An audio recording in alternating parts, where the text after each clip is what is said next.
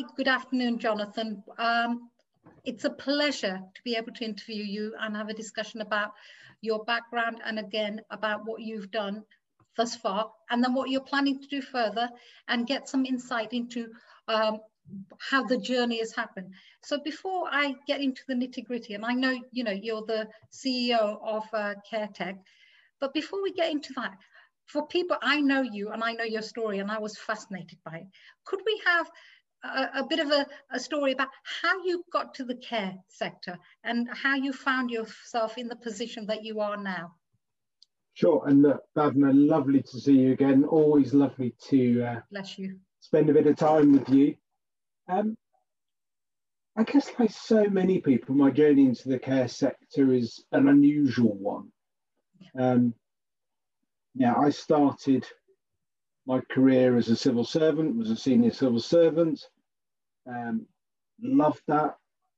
Yeah, had great time there. Got a fantastic training in that, and so many things. Mm-hmm. And in my last role, um,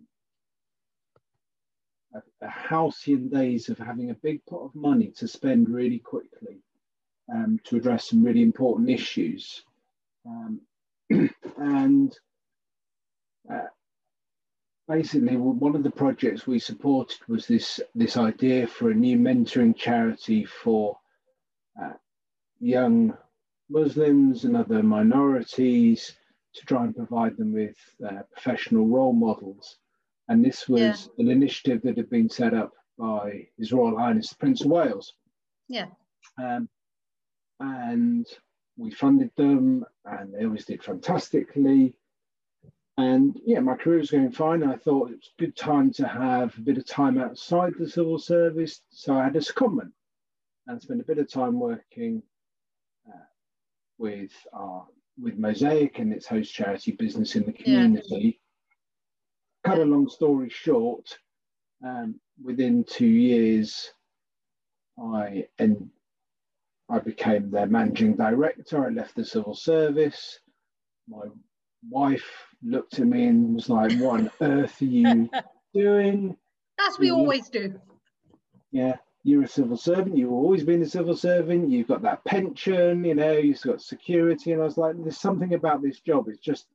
So before you left um, the, the civil service, um, and then you set up the, the, the Muslim Foundation and some of the work that you did, you actually won a number of awards for that initiative as well, didn't you, while you were with the Prince of Wales Trust? Come uh, on, tell us some more about that. so yeah, no, was, we, I think we did, the team and I did a great job. Um, for I'm sure, honest. but don't be modest. Um, yeah, we had a brilliant group of people around us championing this, and I'm going to say this, yeah, the, the personal inspiration and engagement of His Royal Highness. Um, yeah, and that's who must take the credit. This was not just something that his name was on, he was actively involved um, and incredibly supportive of myself personally. And yeah, we were, we, Mosaic itself, uh, won a number of awards. We were recognised by the government as being sort of best of breed around mentoring uh, young people in schools and prisons and what have you. Um, yeah, actually, I was particularly honoured to win the Muslim News Award for championing a Muslim cause. So, yeah. But that's a, quite an accolade, though, Jonathan. You know, and I know you you you are very humble and you know you're, you're very modest, but that was an achievement, and what you did uh, to support and nurture young people, it, it's an accolade. Thank so well you. done. Um, and look, supporting young people is incredibly important, but actually supporting a group, particularly the young Muslims who face so many challenges. And it was really important to us. It was never just one group. We, we absolutely firmly believed in supporting all the young people, but with a particular focus on that group. But it's not like we would separate them out because that was completely contrary no, to what we no. were trying to do.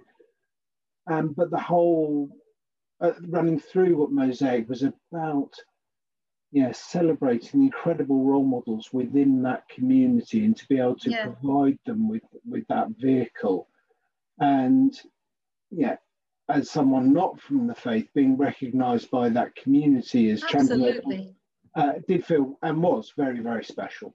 Absolutely. And I think that, that, that, that's the reason I was trying to tease it out.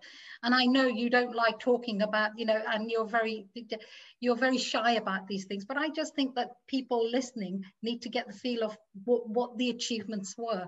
So thank you for sharing that. No, so you. then you move from Mosaic onto your other things. And I know about it, but I just need you to tell people. Sure. So look, um, we, we took Mosaic into the Prince's Trust where it's thriving um, which is absolutely the right place so it can help even more young people um, here and across the world. Um, and I went off to do some new things, some new challenges. So I've, I've done 10 years with Mosaic, which is more than enough, as any Prime Minister will tell you or should tell you. Um, one of my uh, board members at Mosaic was Farouk Sheikh, someone who I had a huge amount of time for, and I'm sure he's lovely. Yeah, he is. Yeah, one of the founders, along with Haroon Sheikh of CareTech PLC, the company. Yeah. Um, and he uh, asked me to pop in and said, "We want to set up a charity." around the social care sector we've looked and there, there just yeah. isn't anything there yeah, certainly there's no corporate foundation, so where you you share that similar identity, um, and it was supposed to be a nice, eight week consultancy gig. Yeah. Um, go away, come back and tell us what we could do, how we could do it, how we could structure it, and what have you. Come back and report to the PLC board. Um, I'd never reported to a PLC board before. It was quite interesting, so I did all my research, came in, set set out what I thought they could do and how they could do it, and the PLC board turned around and said, "Fantastic, come and run it." so, what were your thought when they said that? Because that was a huge leap, wasn't it? That was a that was a massive leap. Uh, if I'm honest, I went, mm, yeah, possibly. Um, let me have a think about it. So, was, but equally, yeah, we were trying something new. So I said, well, look, let's try it on an interim basis. Let's check it works for me, and let's check it works for you. Um, fairly quickly, we realised it was working, and I'm thrilled to be here, the, the CEO of the foundation. We're sort of mm-hmm. three and a half years into that journey. So that's how I came into social care through one path. Yeah. The other path, and again, I think this is quite common within the sector, was a, a very personal path. Um, yeah, I still remember my grandmother being in a mm. the home, as my uncle would talk about towards the end of her life when she was getting elderly on her own. Um, and then my father had a lot of ill health and spent just the last bit of his uh, life in a in a care home. Yeah. Um, but my real experience was with with my mother um, when she was diagnosed with dementia. Um, and we had to, yeah, we were, we managed, took a little while, as is so yeah, common, yeah. to get her diagnosed properly, but we were still managing it within the home. We would started to think about the fact that we need a need to find somewhere and then was that your first interaction into the, the, the personal journey on the care side yeah probably okay. i mean obviously i yeah, as i said through my father but it was the first time where yeah, my brother lives yeah. abroad. I'm the only other son, so it fell to me pretty much to do all yeah. of that that negotiation and an exploration.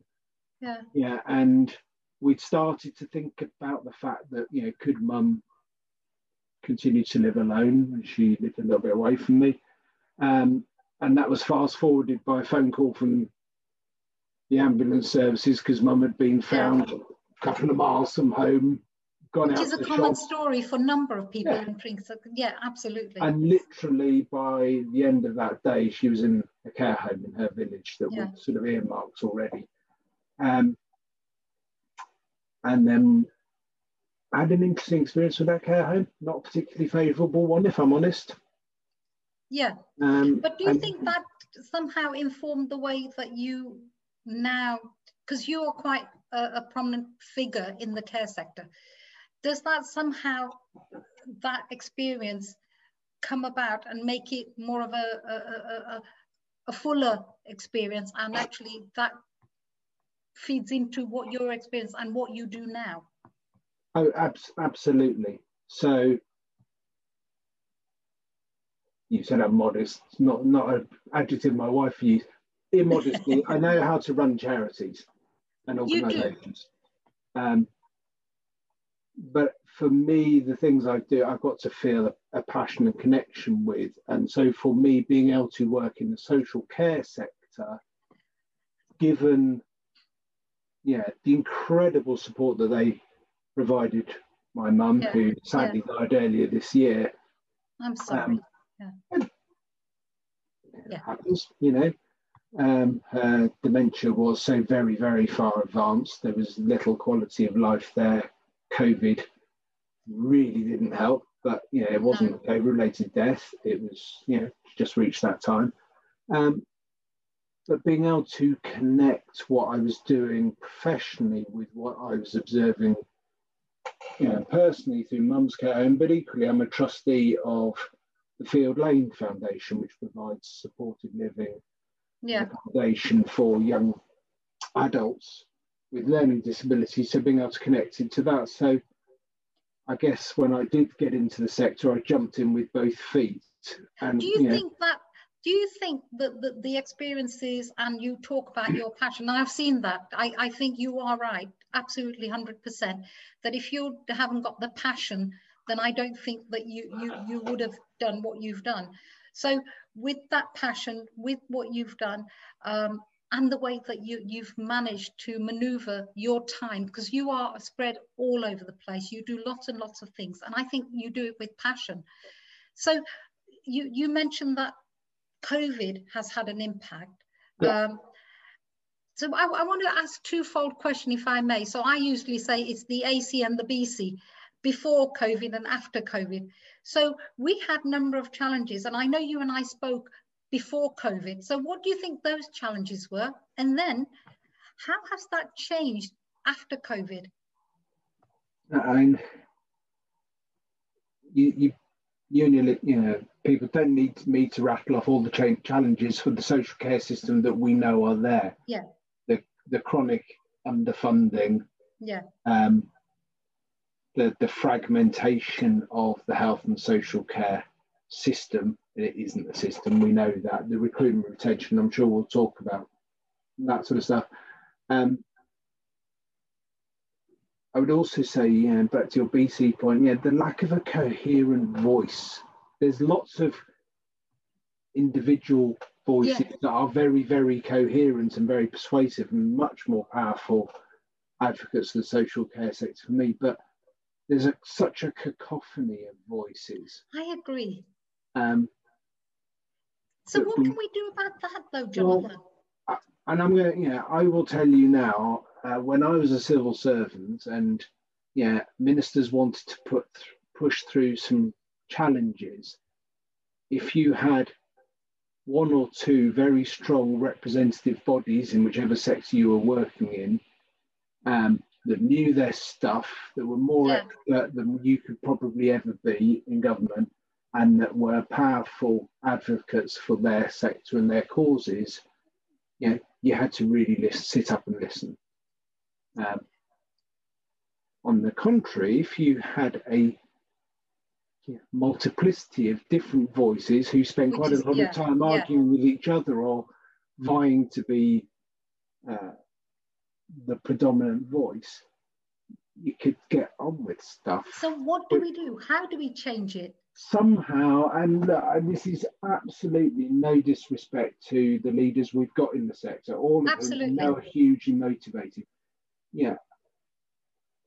I, have gone on a journey myself, sort of, you know, politically yeah. and personally about, yeah, public, private, charity. Whether we like it or not, we've got a mixed economy in the social care system. Absolutely.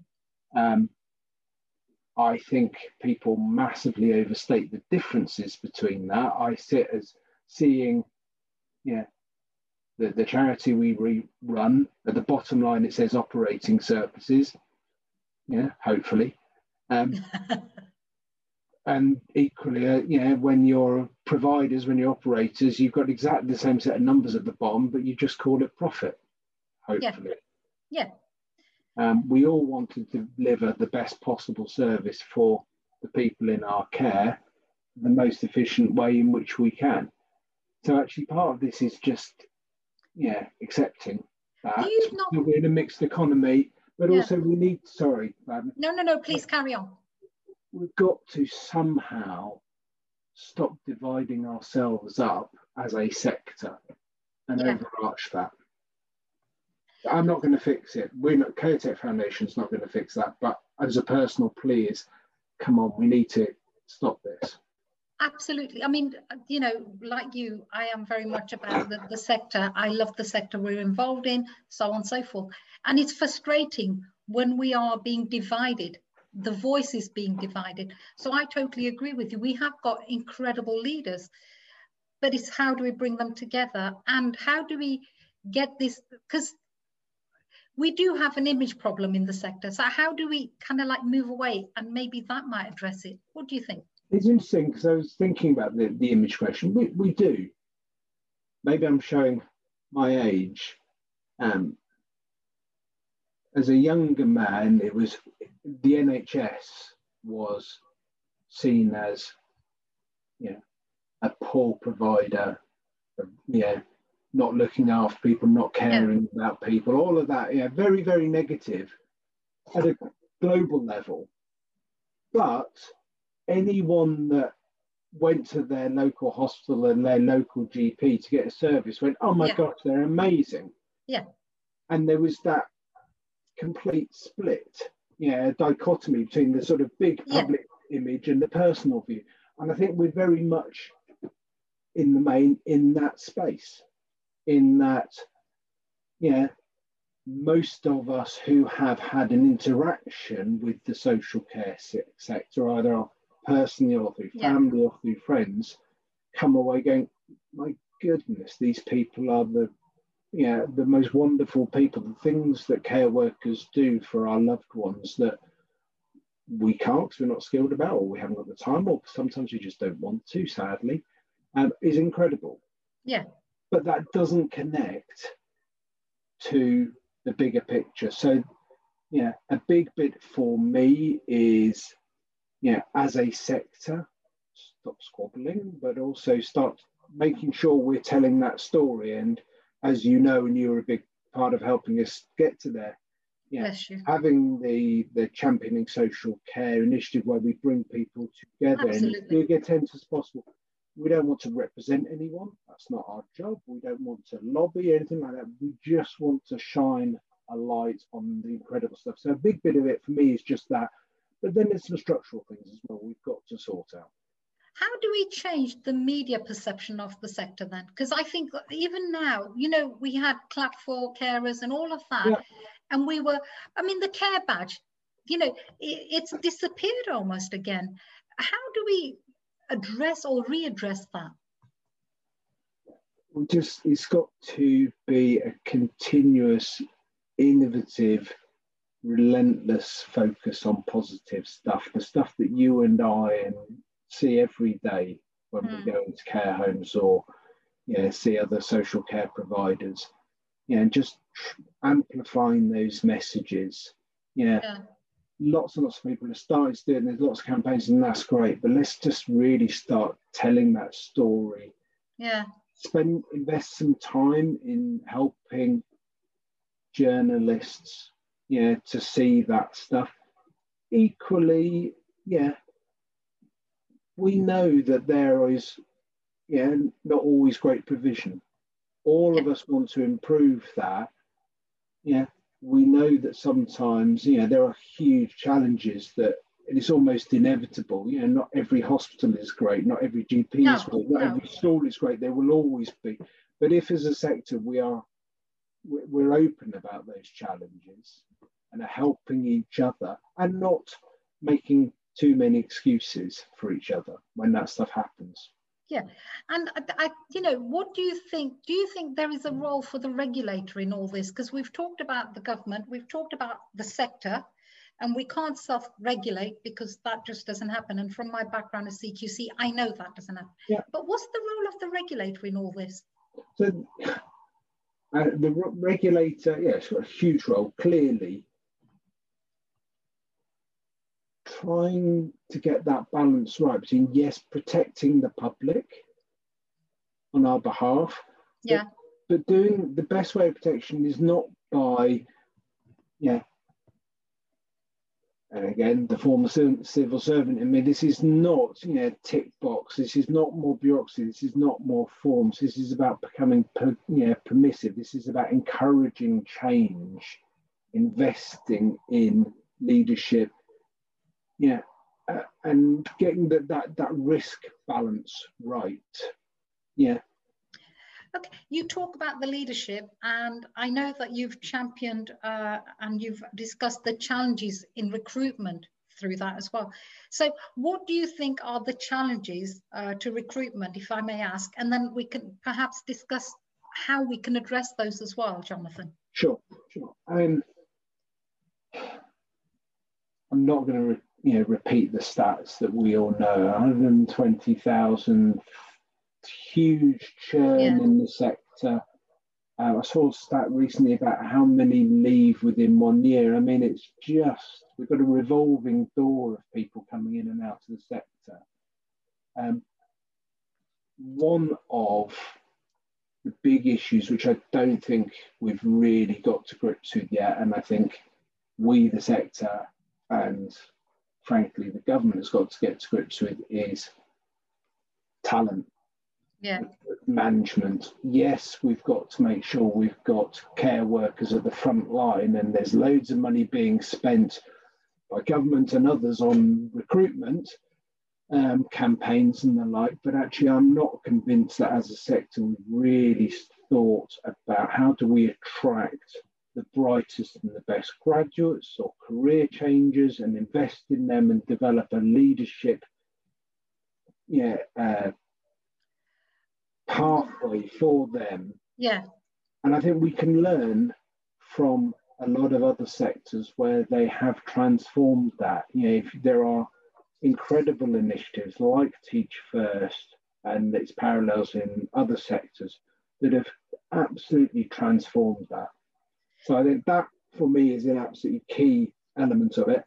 Um, we need to, and it's something I know that you've championed personally, but I think absolutely we need to look at diversity much, much more seriously than we have done. Um, and I think for me, a big bit about the recruitment is, is much more, it's about the retention, and that's about hiring, hiring wisely in the yeah. first place. Yeah, we don't want someone who's thinking, do I want to, you know, do this or you know, I mean, work in Tesco's as someone very, very wise that I know works. He said, yeah, we're fundamentally different. We're about caring for other human people, beings. Yeah, absolutely. You need special people to do that. But do you not think it's again that the whole so part of my my bit is I'm advisor to the National Care Ethics Observatory, and we did, did a little project on if you say to somebody that you work in a hospice, they get treated differently to if you say you work in a care sector or you're a carer. But the job that they do fundamentally is similar. So yeah. it's that image. What about, do you think it's to do with, because predominantly the care sector is female led. Yeah. Do you think that's something to do with it? The retention, the, the, the professionalizing of the sector, if you like. Yeah, I mean, I, I do, I think there is a really big issue that we need to invest in professional standards. Yeah, yeah a professionalization that you, you you're you're signing up for a profession. Yeah. There's a sort of membership standards around that that we will, you know, that's got to be the way forward you know especially i mean we've got so many young people actually leaving the sector it's how do we a attract them but then keep them the retention yeah. bit and, and you know yeah i mean you asked me about what the challenges before and after yeah. covid yeah I don't. There are obviously a lot of stuff we've we've learned. It's been a horrendously difficult time. Absolutely. Yeah. Yeah, we've lost so many people that we look after, and indeed, yeah, doing the looking after and doing that caring. Um, but it's just thrown into sharp relief these challenges and just made more pressing the need to address them. Yeah. At the same time, if you're thinking about post COVID, we are one of the few sectors that has jobs. Indeed. Yeah, we yeah. have a moral responsibility, I would say, yeah. to our young people and to those who've lost their jobs to get out there and recruit them. I mean, it's ridiculous. How on earth can we be a sector with 120,000 vacancies yeah. when we've gonna we're about to see clearly record unemployment? Yeah, and I get quite cross when I hear providers, and I'm afraid I have heard them, not in my not anyone I'm connected with, thankfully, Indeed. Um, saying, well, we don't really need to worry about recruitment anymore, do we? Because everyone's looking for a job. Yeah. And so we can dial down our investment in our people. No, absolutely not. The point is, we've got young people looking at pretty bleak futures. Absolutely. And, and we, have we want to give them careers. We want to invest absolutely. in them, not jobs, careers. And I think that's yeah. where we've got to start changing that. Yeah. If you said, 30 years ago I worked for the NHS, I'm not sure you'd get the same as you would now in terms of someone saying, good on you. Yeah, and back to yeah. your point about image. Yeah. If someone says, yeah, I work in care, someone say, that's amazing. Um, someone rather too close to me recently, I know is looking for a job and said, I've been looking for a job, but I can, but there's only care jobs. Yeah. And it, it was oh, really? And that that's a shining shame because you meet some of the people working in yeah. the sector and they love Absolutely. it. Absolutely fantastic. Uh, yeah. And um, I was rather harsh in my response to that individual. Yeah. I'm sure you were. I can imagine. Not a family member. Promise you that. I don't. I mean, you know, it is about trying to encourage people, but actually uh, getting some of the leaders that we spoke about actually stepping up to the plate as well now, isn't it? This is the time we can work together as a sector, as a unified sector, because if we're divided, that's where the problems. Yeah, and not just in terms of representing the sector, but actually working on these challenges together. So, yeah, I want, and the foundation wants to really help invest in, yeah, developing yeah, a talent pipeline and a you know, talent recruitment pipeline for the sector. Yeah we can only do that if actually, yeah, local authority providers, charity providers, private sector providers go, okay, yeah, we all need those people. Yeah. If we don't start thinking as a system, absolutely won't be a system. And yeah. in any system, if I recruit someone and move them on so that they can go and do a more senior job with you, yeah. that's that's great. Absolutely. Because it'll happen in reverse as well. And if we start trying to think that we are a system, that we're all interlinked, and that there are some stuff that we need to do better together, Absolutely. Might, yeah, if we wait for government, they'll just do it to us badly. We need to and, do it ourselves. And that's where the leadership comes in, and leadership at all the levels. So yeah. I totally agree with you. Changing it slightly, Jonathan, can we talk about volunteers, uh, how they make a huge contribution to social care? invaluable. Um, the fact that people do volunteer in the huge numbers that they do is you know, a huge bit of what the sector's about, and something we should yeah. cherish and recognise. Yeah, that that's, that contribution is really important. How do we do that? Well, yeah, in any. You know, I know it's not panacea, but I mean, you know, would like to know your thoughts. Well, I guess one of the, any any charity, for example, that accounts on volunteers will have a volunteer management strategy in place. Yeah. They will yeah, have resource to manage those people, reflecting it's not just a free good. Yeah.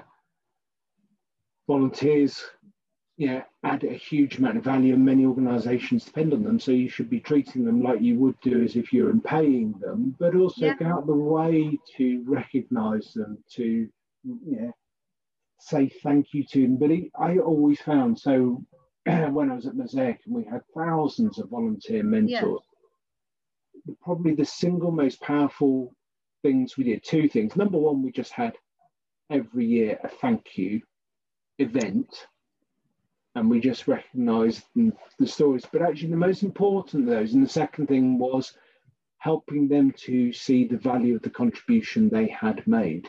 Absolutely. So even simple things like you know, just saying, okay, that group of mentors you've been working with, here's what their teachers have told us about their results after a year's worth of support compared yeah. to the others and that was the most rewarding thing. So remembering to tell the volunteers the impact they've had, that will keep them there. Isn't that, you know, it's so simple and yet so powerful, you know, and that's the, I think that's the frustration for me, and I know you as well, that these are things that are so easily uh, to embed and put in place, and yet people struggle with it. They are very simple, but equally, we're not I'll be honest, I've been struck coming into the sector relatively recently, things that other sectors have been doing for quite a long time. Yeah. Uh, yeah, are just seen as really, really like, oh, what, employee volunteering, which other sectors recognized a while back is probably the most cost effective form of training and development. Absolutely. It, it's just not something that we've we've got and there's lots of examples of that where we need to learn from other sectors. So again yes we need to start thinking as a system but we need to be bringing in those ideas from outside. Can we now move on to some of the uh, the numbers of partnering agencies that you you've actually associated with with regards to bringing younger people into the sector? Could you sure. talk a bit more about that? So you know the Prince's Trust etc could you tell us sure. so look uh, the, the CareTech Foundation at heart is you know, a grant making foundation. We give grants out. We, yeah, we do do some stuff ourselves, but primarily it's about working with partners.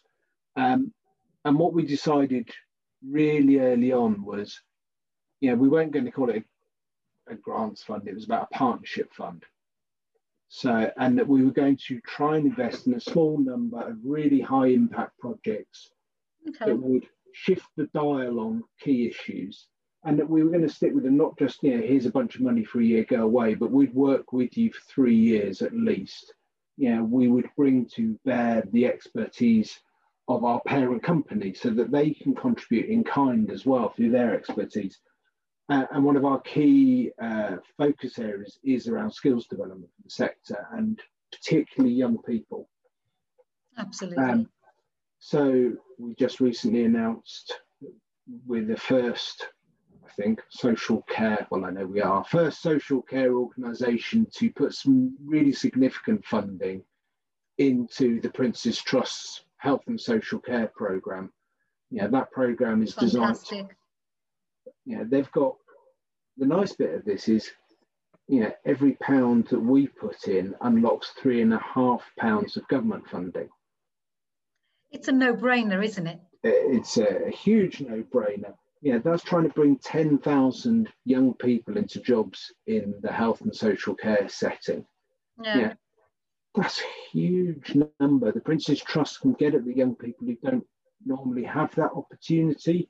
Um, they can provide the wraparound support to help encourage and support them in it.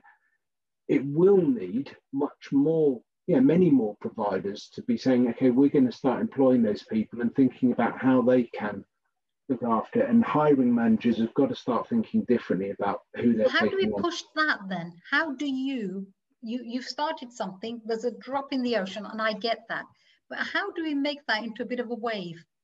Well, uh, first thing is we need more care companies to say, yeah, we want to be part of this. Um, we need to show, yeah, we're lucky, you know, we've, CareTech is, CareTech PLC, our parent company, have said, absolutely, we want, we're supporting this and we're going to work with those young people and find them jobs. But yeah, our money is to help get those kids into jobs in which you know yeah. with other providers yeah. as a foundation. Yeah. yeah. Um, but I do want us to be able to tell the stories of those young people and to show others that actually, if you start thinking differently about who you are hiring, yeah, you it will absolutely you know pay dividends.